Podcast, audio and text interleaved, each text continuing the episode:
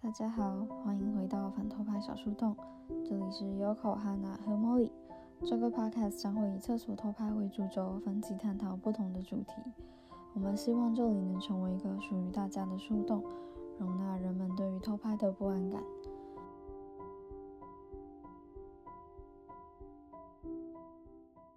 现在想象一下，呃，你关上厕所的门后，提起裙子蹲下，却突然看见一只黑色的手机正对着你。当下你只能放声尖叫。自此之后，你开始会在上厕所的时候注意周遭的动静，时不时确认厕所的隔板与门缝。那如厕这样简单的日常，变成你的焦虑，变成让你害怕的事情。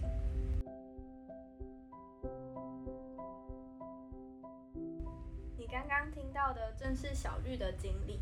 大家好，我是 Yoko，今天会由我来讲述小绿的故事。那事件是发生在呃台南的火车站，大概是其实没有距离很久，就在去年的十一月。当时就是小绿呢，她想说在上火车之前呢去一下厕所。当天小绿是穿着着裙子，然后当她蹲下来之后，就发现后面有一只黑色的手机。他其实也是第一次遇见这个状况，所以他非常紧张，就放声尖叫。那在旁人的协助下是有逮到对方的，那大家就一起在站长室理清事件。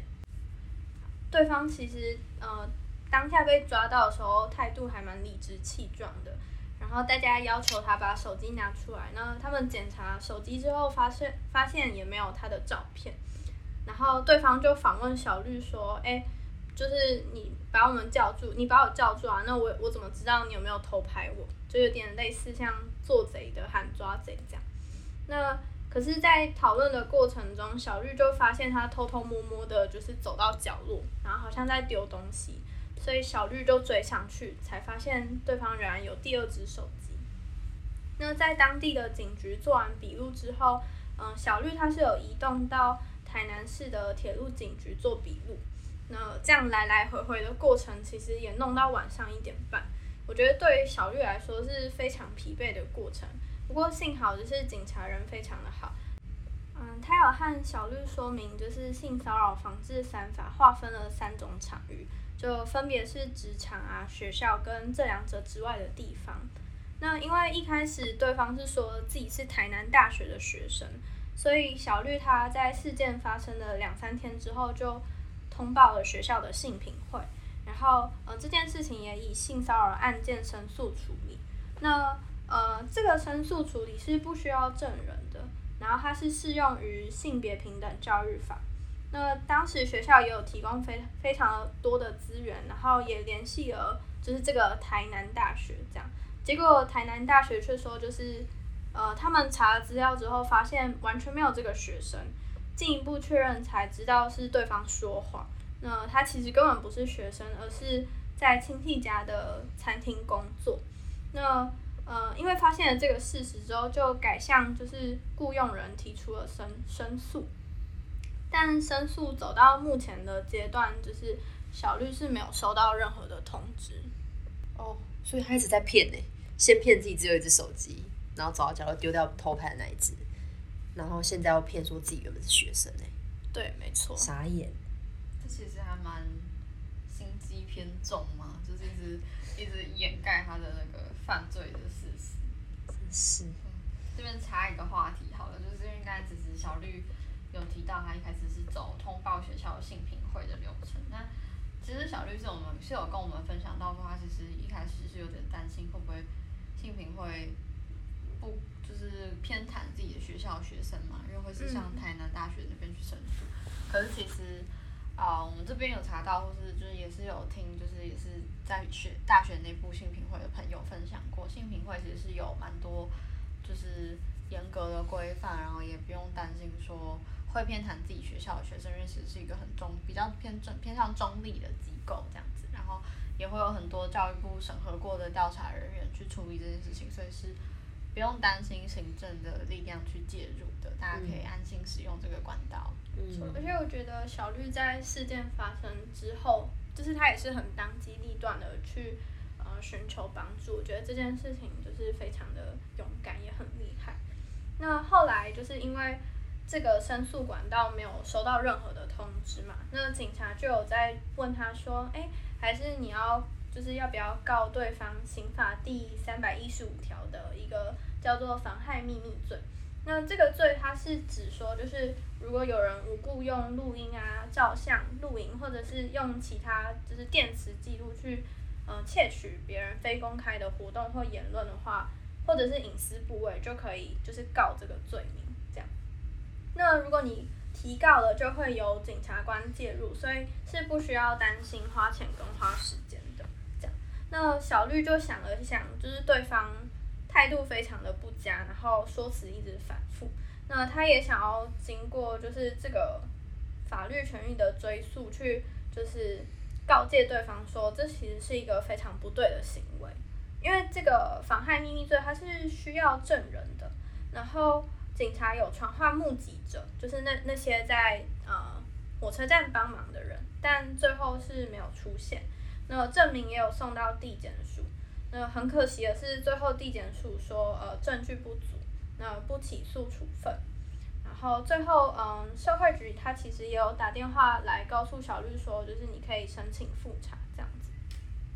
那小绿说他在事后反思，他觉得如果当下有拍照存证的话，比如说拍到对方把手机伸进来啊，就是说不定，呃，提起告诉上面会比较成功。可是我觉得其实这真的非常非常难讲，因为嗯，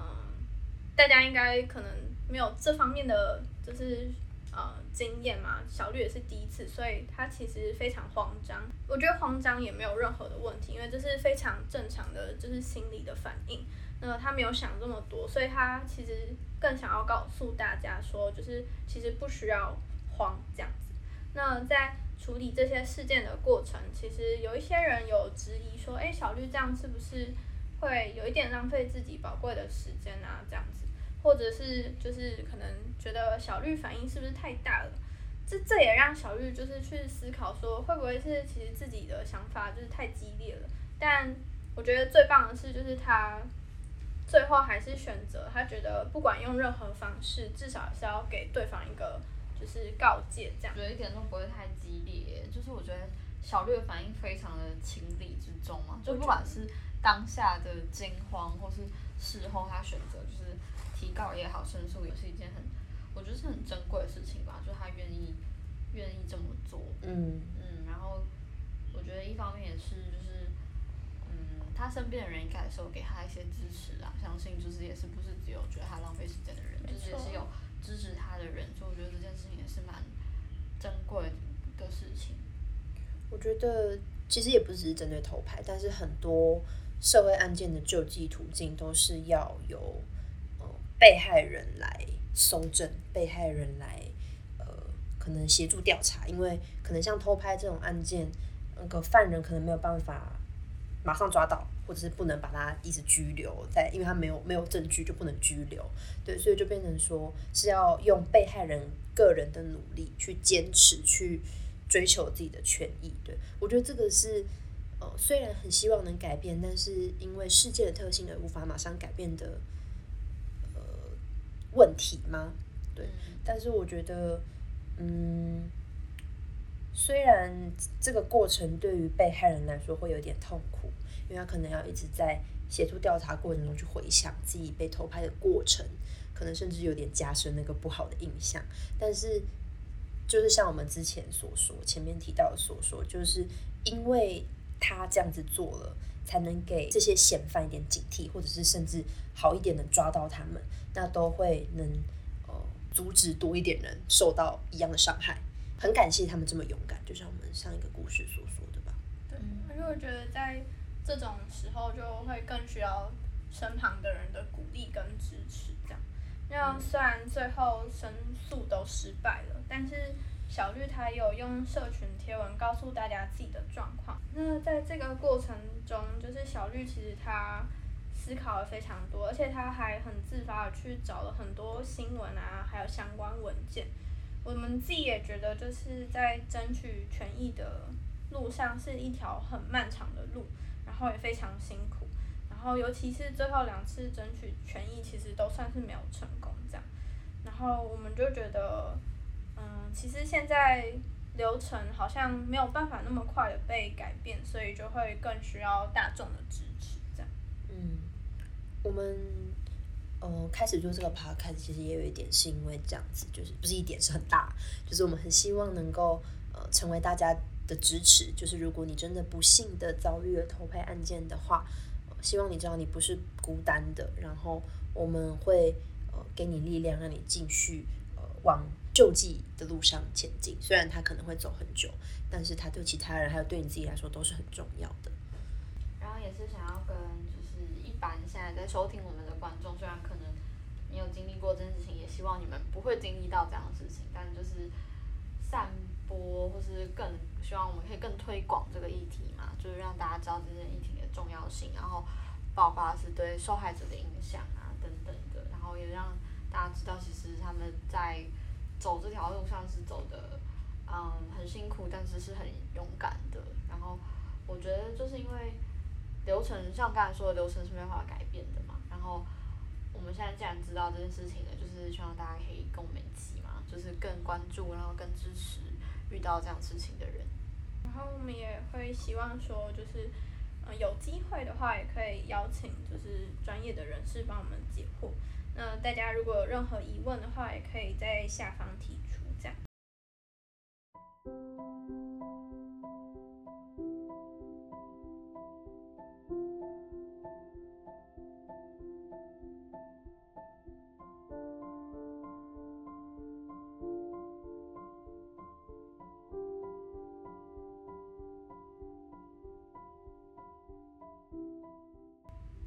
大家好，我是哈娜。接下来一样会由我来跟大家说说今天的第二个故事。那我们一样，呃，这两个故事是有一定相似程度的。嗯，好的。那我现在要讲的这个一样，距离呃现在时间点非常的近，它发生在也是二零二二年，也就是去年的时候。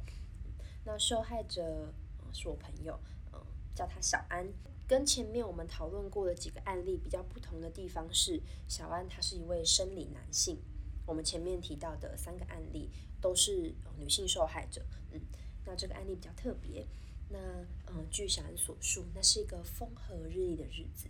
小安跟几个好朋友约好了要去信义区的某间百货公司逛街。那当天的行程结束，然后解散后，小安就一个人跑去厕所上大号。嗯，上大号这件事我经过他同意再说出来，因为他说他没关系。对，好，然后他那时候上的是百货公司的那种。嗯，很常见的那种厕所，就是隔板距离天花板跟地板都有一小段空隙。我自己觉得还蛮常见的啦，好像不能说它是什么特殊设计的厕所。当小安当时坐在马桶上边划手机边跟朋友讯息聊天的时候，我就不知道他应该是突然有直觉还是怎么样，他突然想到当时有一个很有名的立委助理偷窥案，然后事情也是发生在这样子的公厕。然后他就突然想说，我应该没有那么衰吧，哈哈。结果一抬头就突然看到有一只手机从隔板与天花板之间的空隙冒出来，然后镜头是正对着自己的。啊，很恐怖哦！他就刚好想到，然后又刚好看到。对，要是我一定吓死哎、那他有尖叫吗？放声尖叫那种？如果是我，可能就当下很想夺门而出。对，重点是我觉得他超厉害的，就是他没有选择在发生当下就尖叫或是感到很惊吓，好像都还好。就是根据他的叙述，他是出奇的冷静诶，他一抬头，然后他就看到，然后好像也没有做什么特别的反应。然后手机的主人就好像有注意到小安发现自己，所以就马上把手机收回去，然后立刻开门离开。那为什么知道他开门离开？是因为小安有从隔板看到，因为跟天花板之间有空隙嘛，所以他就是有看到隔壁的门被打开，然后有人走出去。然后小安当时听声音就几乎确定，当时厕所应该只有他跟那位嫌犯。但为什么我说几乎呢？因为这是他的主观判断，我们并没有办法确认。对，所以他就觉得，哦，厕所应该只有他跟另那个人嘛，所以他觉得那应该也不用很急吧，反正监视器应该都拍得到，所以他就马没有马上的追出去。他当下做的事情是把当时的手机荧幕截图，记下犯案时间，并在收拾好一切之后，才走出去那个百货公司的服务台去申诉。我问他说为什么他这么冷静，就应该至少要被吓到吧，就是唰几嘞那，然后怎么连反应都没有？然后小安就跟我说，他知道自己的个性是只要慌了就会什么都不记得。我自己是蛮有同感的，因为我觉得大部分的人应该都是这样，你一慌就会手足无措，然后你就会忘记很多事情。对，所以他当下的反应还蛮快的，立刻用截图的方式记下犯案时间，到时候才能拿这个时间去跟楼管调监视器。就是他使用的是他认为最有效率的方式来抓捕犯人，这样。嗯，但是他其实后来也有反思自己当时的处理方式，这个我们可以留到后面再说。他离开厕所后，先去的是百货公司的服务台，他是先跟那个服务人员说：“我被偷拍了。”这样，然后服务人员就通知百货公司的楼管，然后楼管再协助报警。然后没过多久，辖区的警察就到现场，这样。然后据小安所说，当时有两个警察，然后一个就直接带着小安提供的时间，就是那个手机截图，去百货公司内部调监视器。然后另一位警察就留下来跟小安做简单的口头笔录。对，然后据小安所描述，留下来那位警察就是一脸“你干嘛找我麻烦”的样子，而且他还一直问小安上厕所上到一半，干嘛突然往上看，然后还问他说怎么知道你被偷拍之类的问题。我听到这里的时候，觉得这个警察太不友善了吧？对啊，好困惑，为什么会这样问？对啊，不是为什么上厕所不能往天花板看？对啊，而且都是会往天花板看，而且被偷拍就是被偷拍啊，然后怎么知道不知道啊？就这到底什么问题？我不知道他个人是不是有经历过一些乌龙，所以对这种事情有点见怪不怪，或者是觉得被害人就是在造成他的麻烦之类的。而且我后来有在想，会不会因为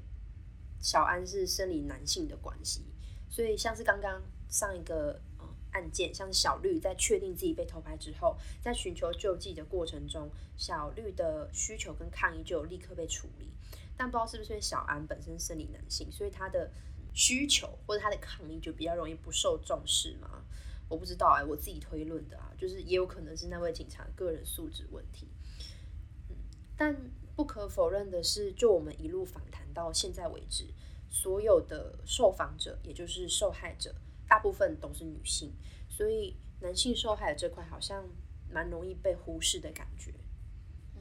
我觉得难免会，也不是说警察就一定针对男生，但是有可能会因为男性的受害者更少见，所以遇到这件事情，就是不是警察习惯遇到的受害者，所以碰到之后他可能也会，也许不知道怎么应对嘛。所以会产生出比较冒犯的说法，像是你为什么要往上看这种这种，对，有点有点让人觉得乍听觉得很荒谬荒谬的说法，所以会让就是小安当下的情绪更没有被照顾到，就是就会一定是会觉得就是当你都已经发生这种事情，你要这样讲我。对，而且小安那时候还有跟我说一个很关键，但也很让我心疼的形容是，他觉得自己被警察像对犯人那样子审问。啊，我觉得好伤心哦对啊，就是到底谁才是犯人？我觉得这是一个很值得思考的问题。嗯，我也觉得，虽然说不知道在这边呼吁能不能让我们的声音传到那边，但我觉得我们做这个初衷就是希望大家可以思考，就是受害者的个人身份在这件事情里面最无关紧要的一环，就是不管他是什么性别，拥有什么身份，或是呃什么年龄啊，不管，就是每一位受害者都会受伤，也都需要被尊重。真的。而且那时候小安好像还有连续发好几篇现实，跟呃周边人分享他经历的事情。然后根据他当时发给我的现实截图，他一开始发出去的时候，还有人觉得他在开玩笑，就觉得由男生来反映这样的事件经过，好像会被大众觉得他在闹事吗？没有在这边想要引战或转移焦点什么的。但我觉得大家都会受害这件事情，是每个人都必须要建立的观念。就是不管现在哪个性别的受害者比较多，都是一样的。我觉得我们真的要避免，就是男性受害的这件事情被特殊化嘛，就是不能因为现在受害者是一个男生，就觉得哦有点好笑，就没有爆笑。社会对于受害者可能是任何人这件事情，应该要再多更多的包容跟友善，就不管是男生女生、三性、学生、上班族都一样。总之，后续呃，我们刚刚提到有一位警察专门去调阅监视器。然后那位警察后来就是找到三个可能的人，因为那时候小安是只用声音来判别当下厕所可能只有他跟那一位嫌犯，所以他就没有及时的追出去。但是事实上就是那段时间有三个可能的人在厕所，所以 maybe 另外两个人的脚步声比较小嘛，就不知道。总之，因为小安他没有看到嫌犯的正脸，所以就无法指认。然后根据警方的规定，就是也不能一次把三个可能的人都抓来问，对，所以事情就这么陷入了窘境。那小安当下也很无奈，不知道该怎么做，因为他没看到嫌犯的外观特征也是事实。所以之后在百货公司楼管的建议下，小安最后就还是有到呃辖区派出所报案，但是也有离那个百货公司有一段距离这样子。然后这个就跟小绿有点像，他没有直接去就近的派出所，而是到远一点的地方花了更多时间去处理。那但是小安也是想说啊，就留个记录好了，或许那位嫌犯再犯被抓到的时候，自己也可以知道。就听警方说，如果后来有再抓到他的话，警方会通知。但是事实是，已经都快过一年了，这件事还是就这样不了了之，所以到现在是无消无息。然后我问他后来怎么没有想要可能再去问警察，然后积极的跟追案件之类的。然后小安说，嗯，我也很想抓到他，但是能做的好像也只有这样。如果继续追溯的话，可能就要一直跑警局，一直被访问，一直做后续。但就这就跟我们刚刚讨论的一样，被害者反而需要花更多的时间跟力气去向上呈报，回想被害时的记忆。但是与此同时，犯案的人却仍是逍遥法外。小安说他觉得很不公平，明明被害的人是他，但他在被警察当成犯人一样审问的时候，那个人可能在逛街，或是可能正看着小安的照片在快乐当中。总之，我觉得今天讨论的两起案件有很高度相似的地方。我们上一集讨论的是事隔几年才被通知去警局指认当时被偷拍照片的案例嘛？但是这集的内容比较不一样的是，小绿跟小安都有经历并目击嫌犯犯罪的过程，并在事件发生过后用不同的方式对外或向上反映，追求自己的权益。但这两位也都是有被制度所困住的地方，所以。嗯，老实说，我觉得现行的受害者救济制度的确是有改善的空间啦。但如果真的要改动的话，感觉也不是一触可及的，因为偷拍案件的特性和其他案件蛮不同的。总之，我觉得除了受害者要相信自己并没有错，要更坦荡荡的去追求自己的权益之外，我们更应该成为他们强大的后盾，让他们可以更理所当然的。他们本来就可以理所当然了，但是是更理所当然的去进行接下来的每一个程序。然后我觉得其实，嗯，他们的努力最后是一定是会是会是值得的这样。然后只要多一个犯人被抓到，世界上可能就会少好几个人受害。没错，而且我觉得，即便像这两个案件就是没有抓到好了，比如说像小绿的事件好了，就是那个犯人就知道说哦。我可能就是会有一个警惕的作用吧。我这件事情，我差一点被抓了，他可能接下来就是比较不敢做这件事情。是防止他们有这种侥幸的心对对对。嗯。哦对，然后我觉得还有一件事情很值得讨论，就是我后来还有在问他说，现在对于上公厕这件事情的看法，还有他的感受等等。然后他跟我说，事情发生过后一个月内，他都不敢再上公厕。刚发生的那几天，他只要眼睛闭起来，就会看到那个手机突然冒出来的画面，然后就很恶心，很想吐。然后我就问说：“哎，那你怎么一开始的时候没有跟身边的人聊聊啊？因为他有把事情的经过打得很详细，发在社群平台上，但是听起来好像没有马上跟身旁的人聊。然后他就说他是到后来，就是隔一小段时间之后，才跟有相似经历的朋友谈过，才比较好一点。”就是为什么会讲这些，是因为我自己其实一直都有观察到，明明偷拍这件事情经常在我们的生活周遭发生，问了一圈会发现它并不是一个不常见的经验，但是大家却很容易把它视为隐私或禁忌，甚至是丢脸的事情，不愿意或不敢向身边的人分享。但我们觉得这件事应该是要可以被拿出来谈的，这也是我们决定这个议题之后很重视的一块。希望大家可以透过聆听我们来谈这件事情，意识到你并不孤单。所有的事情都是在被拿出来讨论之后，改变才会发生。嗯，而且我觉得这样子的改变是希望让大家可以放心，就是不管在听这个 podcast 的时候，还是在现实生活里，我们都能够就是一起营造一个让像小安这样子的受害者可以觉得安心的环境，让他可以自在的向他人诉说自己的经历。就是像这些事情，其实对受害者来说影响这么的深远，即便是像上厕所这样自然简单事情，都会让他们感到害怕跟焦虑。那我们就更应该要让他们知道，说这件事情对他们而言从来就不应该是羞耻的事情。就像，嗯，刚才有讲到的嘛，这件事情其实是他们应该是可以理所当然的去看的事情。然后，就是希望这件事情可以成为一个让他们可以愿意开口倾诉的。嗯，事情，然后这个环营造这样子的环境是我们可以做到的事情。对，而且这些环境应该是要可以随处营造的，只要我们愿意。没错，我觉得无论在哪一个地方，就是我们都要让他们可以感觉到安心，然后让他们分享这些经验。